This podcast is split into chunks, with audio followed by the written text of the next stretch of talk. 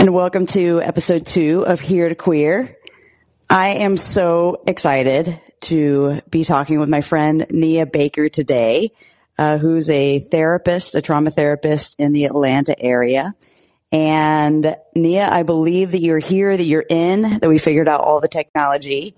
And I would love to hear you introduce yourself, your name, your pronouns, where you live, and a little something you're passionate about. Okay. Hey, is this working? Hi. Hi. Yes. Hi. Oh. oh my gosh, this is crazy. Um, hi, it's so good to hear your voice and chat with you. Um, uh, my name's Nia Baker, and I live in the Atlanta, Georgia area. Um, I've been here since about 2005, I guess. Um, and I'm married. I live with my wife, Sarah. We have way too many animals, but in not enough animals. I'll definitely talk about them because they're probably my favorite thing besides my wife. Oh. Um, and so, yes, I have Pine with me right now. She's Oh. sitting next to me. I haven't trained her to, to speak on command, so she's just wagging her little. She's a little. Hello, nut. Pine. Oh my Yes, goodness. says hi, hi. um, and um, yeah, I am a I'm a mental health therapist. I specialize in trauma. Um, I'm interested in how the body holds pain and memories um, and ways that we can uh, talk about that, as well as um, uh, something I've become more increasingly interested in and curious about is ways that we can express that through art, through movement. Um, I am not a great dancer, even though I like to think so. Uh, maybe through dance, um, but yeah, um, that's that's me. Amazing. Um, okay. Wow. I, I already have so many questions. I'm so excited to be chatting with you today. Um, I'm curious to hear. Okay. So first of all, real quick, how do you identify? Oh Like yes, I'm sorry. queer, Um, lesbian? Yes. So I have, since I started this whole journey, I've always identified as queer. Uh, and I, I remember some interesting conversations when I first started exploring this and just being like, can I use that? Am I allowed to use that? Um, but that, that's, that's how I identify. Um, I also identify as lesbian. Um, I'm in a lesbian relationship with my wife and, um, uh, my pronouns, uh, that I use are she and her. Awesome. Okay. And you got married in the pandemic, didn't you? Oh, yes. Uh, we got married twice. Whoa. You're extra married. We're married. Yes, we were supposed to get married uh, in April of 2020. Um, Mm. And so we had the day that everything shut down um, was uh one of our last. We had like a shower at like a, a nearby um, hiking trail and park. And half of the people didn't come because we were like, should we be worried? I don't know. Oh my God. Um, yeah, and so then after that, we uh, we postponed the wedding. We ended up getting married um, in the middle of May, and we got married um, in the middle of the city in Atlanta, just in this uh, this park, this forest, and there were about ten friends there. Um, we like dressed up. Um, my wife's best friend played the cello, oh my God. it was actually it was beautiful. And we like we, we planned all that in like two weeks. So Wow. for anyone who's thinking about getting married and in the planning stages, I highly, highly recommend small, intimate. It was it was so so fun. Um, and then we did have another. We did have we'd already paid for like the venue and all that kind of stuff that we had to postpone. So we had another celebration this last April. I think that's right. Um, and time is not real anymore No, there, it, yeah. it's very confusing. But um, I really consider that more a celebration of surviving. Mm, mm, cute, cute, cute. Yeah. Uh, well, that's really beautiful. I, okay, so I'm curious to hear a little bit about how being queer and lesbian has influenced your work, like how Mhm. That's affected your work as a, as a therapist and what are some ways you've seen it to be a gift in the Yeah. work you do? Yeah. Um, I really do consider it um, a, a gift, something that uh, I'm grateful for, especially I work with a lot of people who sit at a lot of different intersections um, of experience and often experiences that uh, they find really hard to describe, or um, maybe they're worried that in describing that experience, they'll be judged or shamed or seen as weird. Uh, and so, on one level, I will say that um, my own personal experience has definitely given me a lot of empathy. Um, it's not the only thing that's given me empathy. There are other parts of my life where I've experienced um, feeling uh, either uncomfortable or just afraid uh, mm. or ashamed. Uh, but I think this particularly, there's something about it that is both an opportunity for empathy and an op- opportunity for creativity and hope. Um, there mm. is a way that uh, it gives me a lens that even the things, maybe the parts of ourselves that we're worried about sharing, or maybe we don't understand how they will play out, uh, can be incredibly beautiful and life giving. Um, and I think it's a kind of a cool thing just in, in the world, especially the world now as we continue to learn to adapt and, and grow. Um, wow, what an amazing thing to, to practice that openness myself and mm. so that I can encourage my clients to do it as well. Yeah. Yeah. That's beautiful.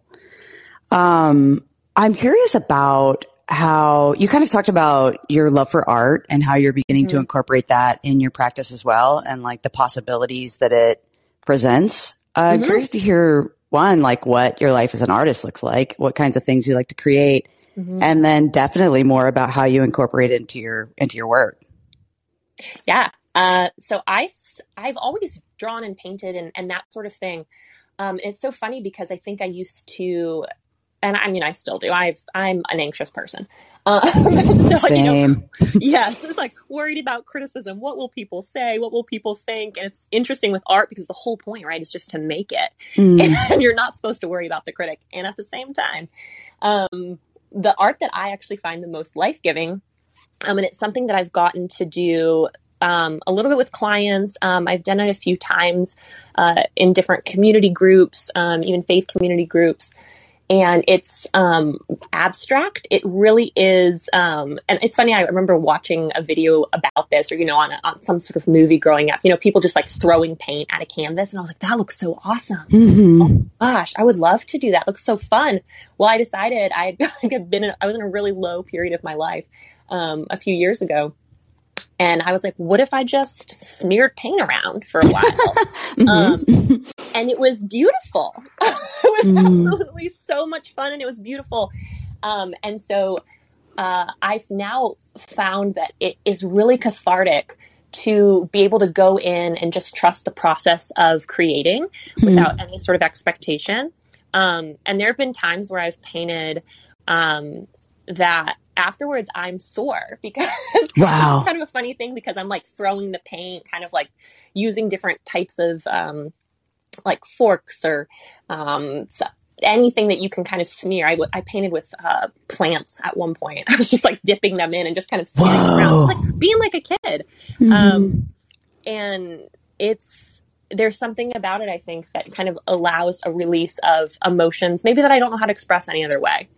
Mm. Uh, so I am hoping to start using that more. Um, I uh, just bought some space for um, my private practice to be more permanent. And so I'm hoping to actually have a little more space for the artistic side of uh, my work. That's beautiful. I love that question too of like, what if I just started smearing paint around? Um, yeah. whenever we're going through something like, instead of being like, what if I start experimenting with drugs or, yeah you know, what if I just send this ex a little bit of a, a, you know, a little late night text, just being like, yep. what if I go smear paint around instead? I yeah. don't know. Um, yeah. Well, and Julie, it's so funny. Um, the, one of the types of therapies that I specialize in uh, is called dialectical behavioral therapy.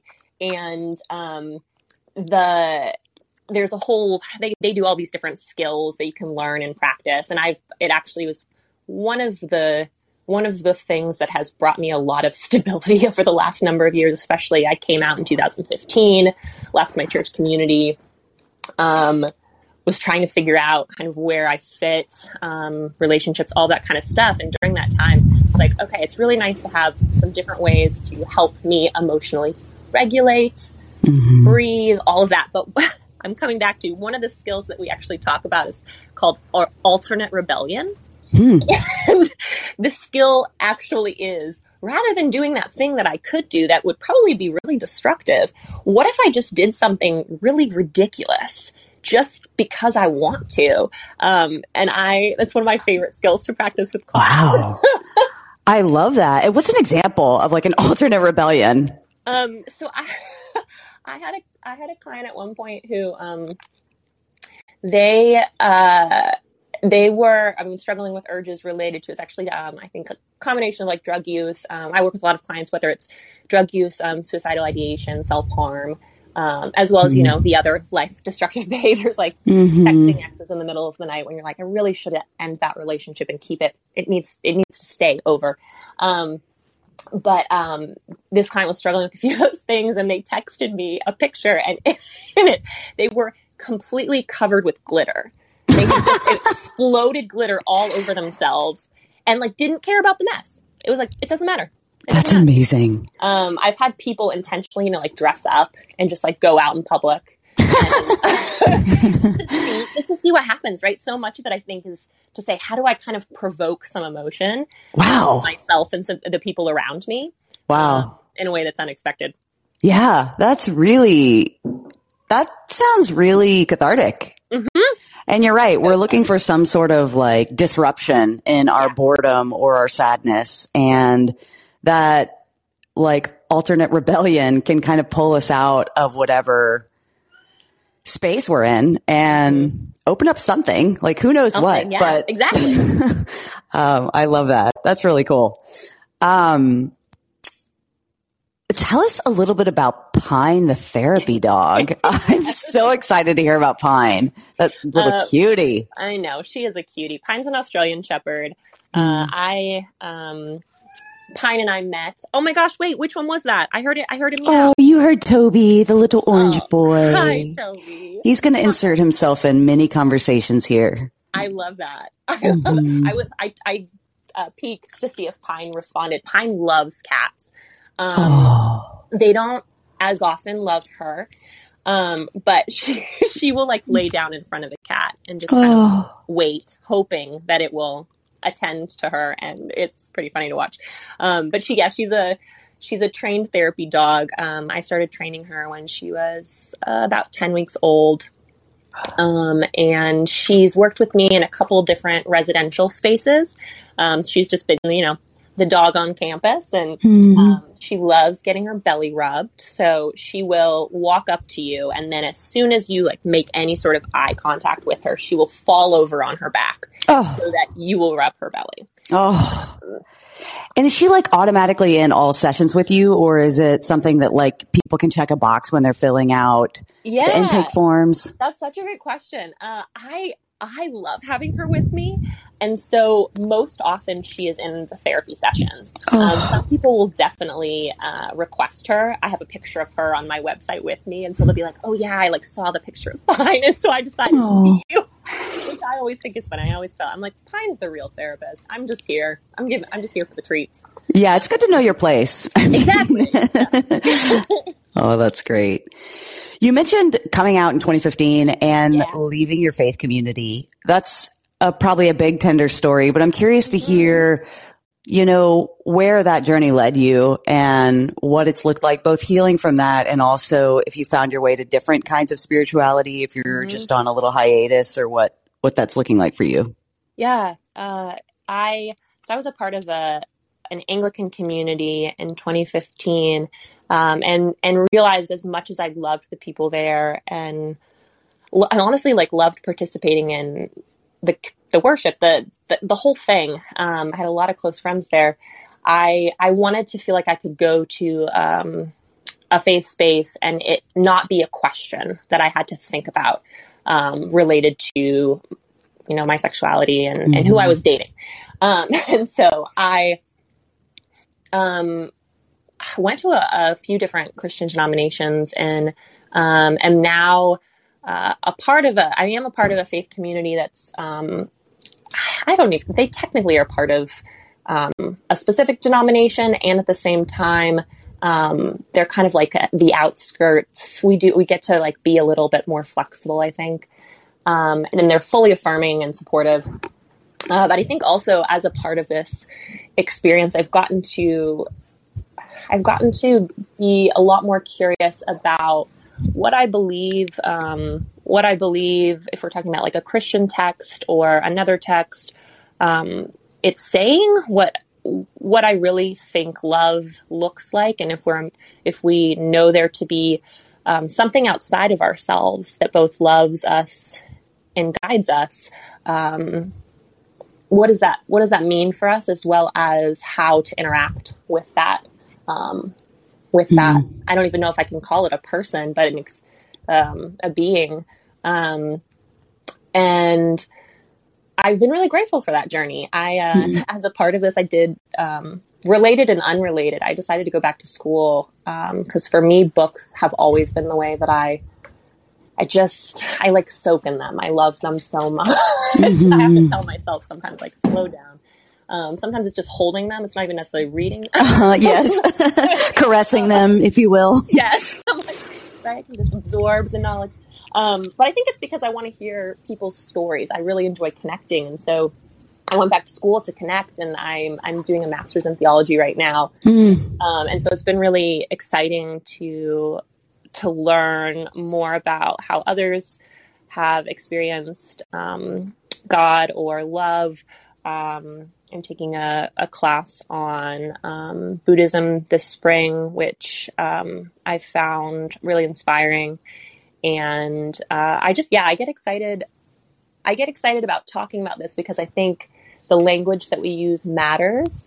Mm. And at the same time, it's so much fun to be curious about the language and why we're using the language that we're using and how we might be experiencing something different and the same. And so I, I love talking to people um, about, yeah, what is what is who is God and really though what is what is the connection that we have to all things mm. um, including the people around us and how are we noticing being connected to them mm.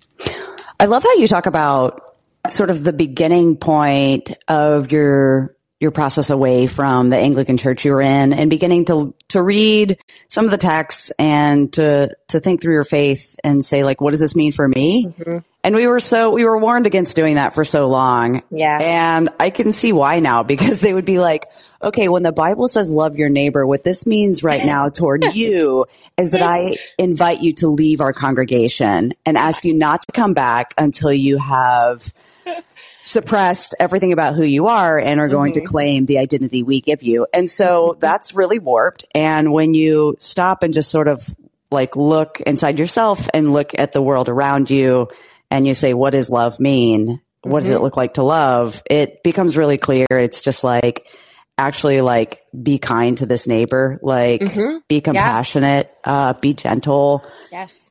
And that is very different than mm-hmm uh, sort of yeah what what we were told. And it also is is just so beautiful to be able to step back and and get a little grounded in who you are and in the the world you find yourself in the neighborhood you find yourself in and to say like what does it mean and what are the possibilities if it's truly love that holds us all together like that holds all things together. Like if mm-hmm. if the the force behind and between and underneath and above and around all of us is, is truly love. Like what's mm-hmm. possible for us.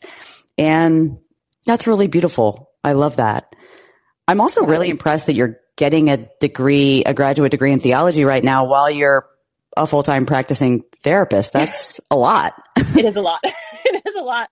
And it's so funny. Um, I in some ways it's not different than the way I've lived the last number of years, but it is something that especially I have asked more questions this time around and been like, okay, what what might it look like in through this learning process to even see some of the questions that I have and the needs that I have and practice a little bit of slowness. Um, mm. So um, I'll graduate in May, and my plan is to just kind of slow down a little bit, especially after the last couple of years.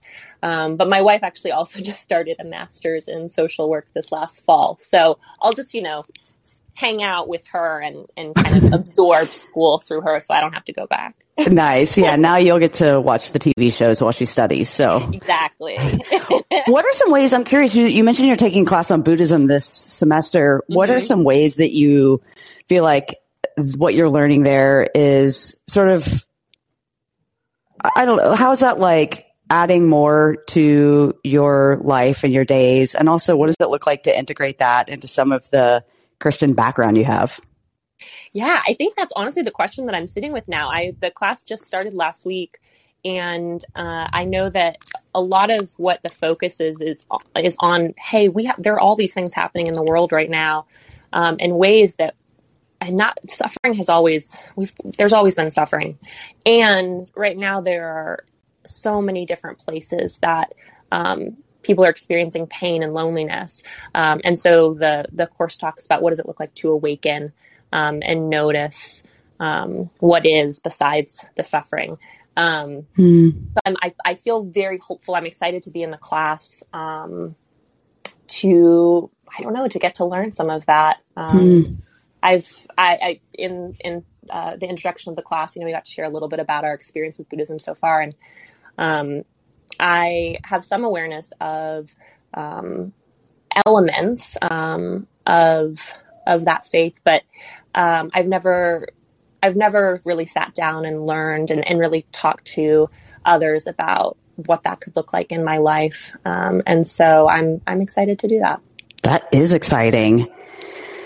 That's very exciting. Speaking of suffering, speaking of suffering, on that note, I'm, I mean, we're obviously two years into a pandemic that uh, clearly we're all losing our minds. Yes. and I'm, I'm curious, like, as a, like, what have you observed as a therapist over this last few years? And do you have any wisdom or insight for the whole entire population of us that are struggling with mental health oh issues in this time?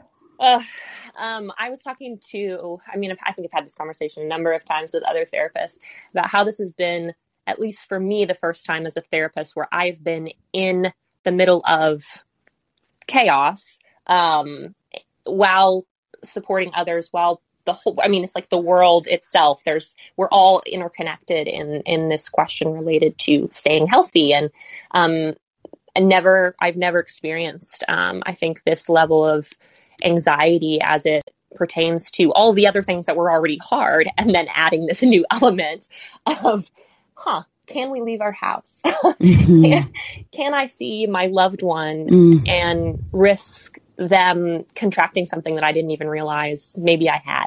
Um, it's just so much unknown. And I really think that's it is sitting with the unknown um, is, I mean, as a human, I think it's one of the most terrifying things because we don't know what will happen next.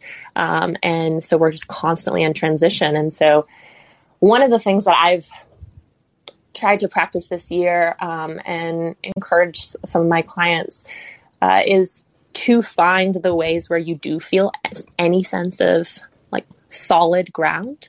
Um, and actually, my therapist, which I highly recommend that all therapists see therapists. Mm. Um, so my therapist and I've talked about what does it look like to just go outside and like sit on the ground and feel mm. the soil. Um, I actually gardening has been probably the biggest help for me this year because it has felt like something that was manageable. Yeah. something that was so like tactile and textured. Um, wow. That I felt much more in my body, I think, than um, than I would have otherwise. And so I think that that's a huge part of it, and maybe why I'm more interested in some of these. Uh, we would call them like either somatic or like body centered practices, is because right now I think all of our brains are constantly just trying to anticipate um, danger or threat or what might happen next and we can't keep up. Mm. Uh, and so just to be able to settle back into our bodies and um, feel what is, I think mm. can be really stabilizing. I love that. I've been thinking a lot about embodiment, mm-hmm. both partly, I think, because we're in a pandemic and like you were yeah. saying, um, I also think about a lot like recovering from so much of the trauma of growing up queer in religious uh-huh. communities. I think there was so much like my body has obviously carried so much trauma. There was such an attempt to mm-hmm. escape from my body. And there was also a sense in which faith crises were like tied up in my body. And uh-huh. so I found that the more that I can like get in my body and delight in my body Mhm. and whether that's like with food or with, you know, walking and paying attention Yeah. to my surroundings or I'm working in a restaurant right now Yeah. um, uh, in New York because I've recently moved, and like it's kind of nice to just be like physically present and not have a Mhm. phone and not Mhm. and just be thinking about like the ingredients and the food and delivering it from here to the, these people, and like it's just I find that it also really helps like anxiety and existential crises and faith Mhm. crises and all all kinds of things like that because all of that is happening like all of life is happening right here like in Mhm. this moment in Mhm. our bodies and our physical spaces nothing is happening in the future the past is like behind us right. if god is you know like god is here or Mhm. love is here or anxiety is here like it's all here and being able to just really um get down into like if joy is ever happening ever going to happen it's Mhm. it's possible for me right now and if peace is ever going to happen Mhm. it's possible for me right now and it's really it's really helped me a lot and this um both in healing from sort of like past trauma and also Yeah. in just living like you said with anxiety i don't know anybody who doesn't have anxiety i don't Yeah. know how anyone It's be a a human living breathing condition. human in the world and not have anxiety but it helps a lot with all these things so yeah, um, absolutely. gardening Absolutely. I it's love it. I think it's the it's one of the things that it's so funny. It's like this is the kind of stuff that I talk with clients all the time, and it's the stuff I have to remind myself the most, Mm. which is the moment that I kind of want to shift more into my body. The part of me that is anxious is going to say, "Uh oh, don't do that. Like there's risk there. Like that's Mm. not, it's that's not okay." Hmm. um, and just to be able to rather than hate that part of me say you know what i hear you and like it's okay like i'm here i'm okay i'm here Mm. um it's, it takes a lot of practice um and so i just i that's that's my biggest practice right now is just reminding myself i'm here I'm I love that. You're okay pine's really good at reminding me that too Oh, and like you comfort your little inner child as you like Yes. get on it. That's great. um, okay. Speaking of embodiment, can you tell us a little bit about Sweet Lorraine?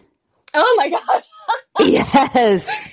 oh my gosh this is well this is exciting and also embarrassing Aw. Emba- embarrassing in the sense that so um, my wife and I decided we, we got really excited about um, this uh, trailer that uh, it was in Utah. We were like, we're gonna get this. It happened really fast, and it's been sitting in our yard since then.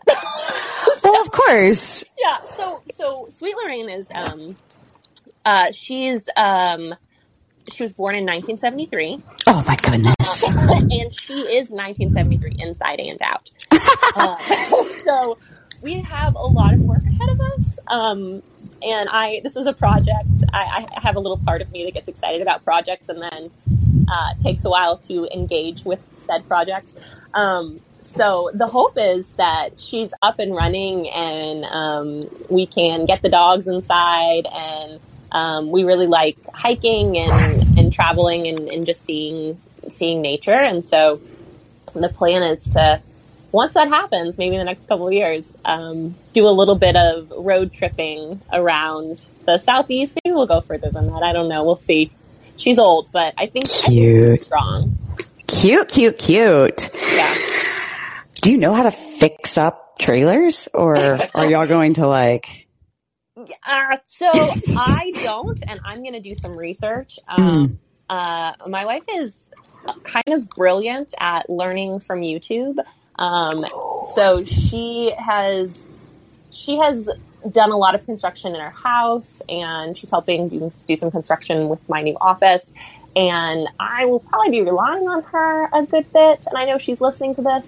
Um, and at the same time, I am going to see if I can get my hands a little bit dirty and figure it out. And and you know, this is again, it's like play. What's the worst? yeah. Well, I'm so inspired by this play and like embodiment and play is going to save us all.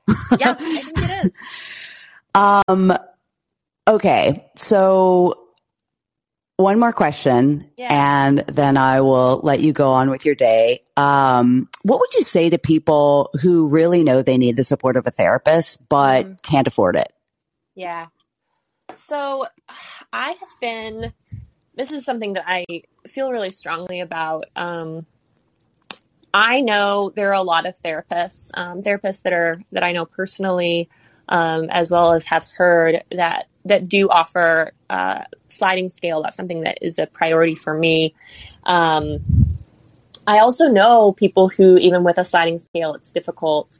Um, there is one, um, there's one place on i was actually i wanted to pull this link up to share um, that as an organization i've connected with because they help um, find sliding scale therapists which makes Mm. it easier um, because Oh, um, I know that even you know if I was looking for a new therapist, trying to figure out where I'd be going and who I'd be seeing and all of that, uh, it just can take a while. Um, Mhm.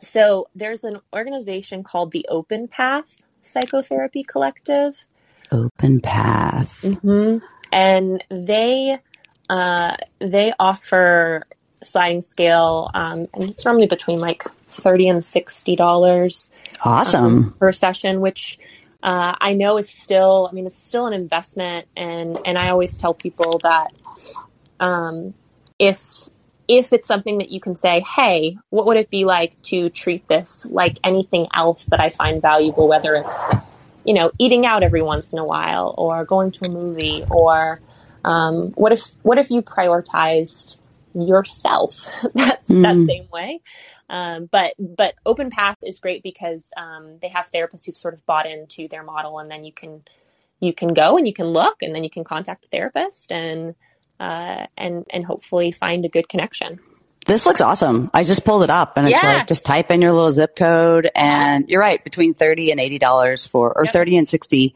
um, and 30 and 80 for couples and family sessions. What a, a Mhm. valuable resource. I'll share Mhm, that in online along with this conversation. Thanks for sharing that. absolutely Uh, so before I let you go, I would love to hear one tiny delight that you would recommend. Mm. What's something that you are doing recently or have coming across recently that you would recommend that you're just like, this is just a tiny delight in my days? um, so one tiny delight in my day right now typically flowers bloom in the spring i mean in most places maybe not all places Mm-hmm. Uh, and there there are some that bloom in the fall and winter. Um, and so I've been just keeping my eyes open for like these like little little nuggets of um, I mean, even if they're like little tiny flowers, but there's a there's a tree particularly um, that I see around a lot in Atlanta. Um, it's called the tea olive tree, and so Mm. my little tiny delight is whenever I see one, I will intentionally walk away from even if I'm something else, some the direction I need to go. I will change my path so I can walk past it because it like the waft of this like mo- like Ugh. beautiful like sweet smelling um, flower just like makes my day so much better. Adorable. I love it. I I love that so much. That's way better than my attachment to tiny flower, tiny delight flowers. Um, I was recently when I was in Yeah. DC, I lived close to a Trader Joe's, and they would oh have gosh, yes. they would have like tiny bouquets of flowers for three ninety nine, and I would get them every single week and put them in the little mason jar. And I was just like, this is just such a little delight in my life. That's Um, beautiful. I know. Trader Joe's has great flowers. They are- do. Yeah. yeah, adorable. I love it. Nia, you are such a light. You're such um just you just radiate a sense of like peace and joy and welcome and warmth. And I'm really thankful to get to talk to you today. And I'm just thankful for your presence in this world, truly. Mm. Well, thanks, Julie. It's been an honor, and I've enjoyed talking to you so much. It's good to to chat again. All right. Well, cheers. Happy Friday. Happy Friday. Bye, Bye, y'all.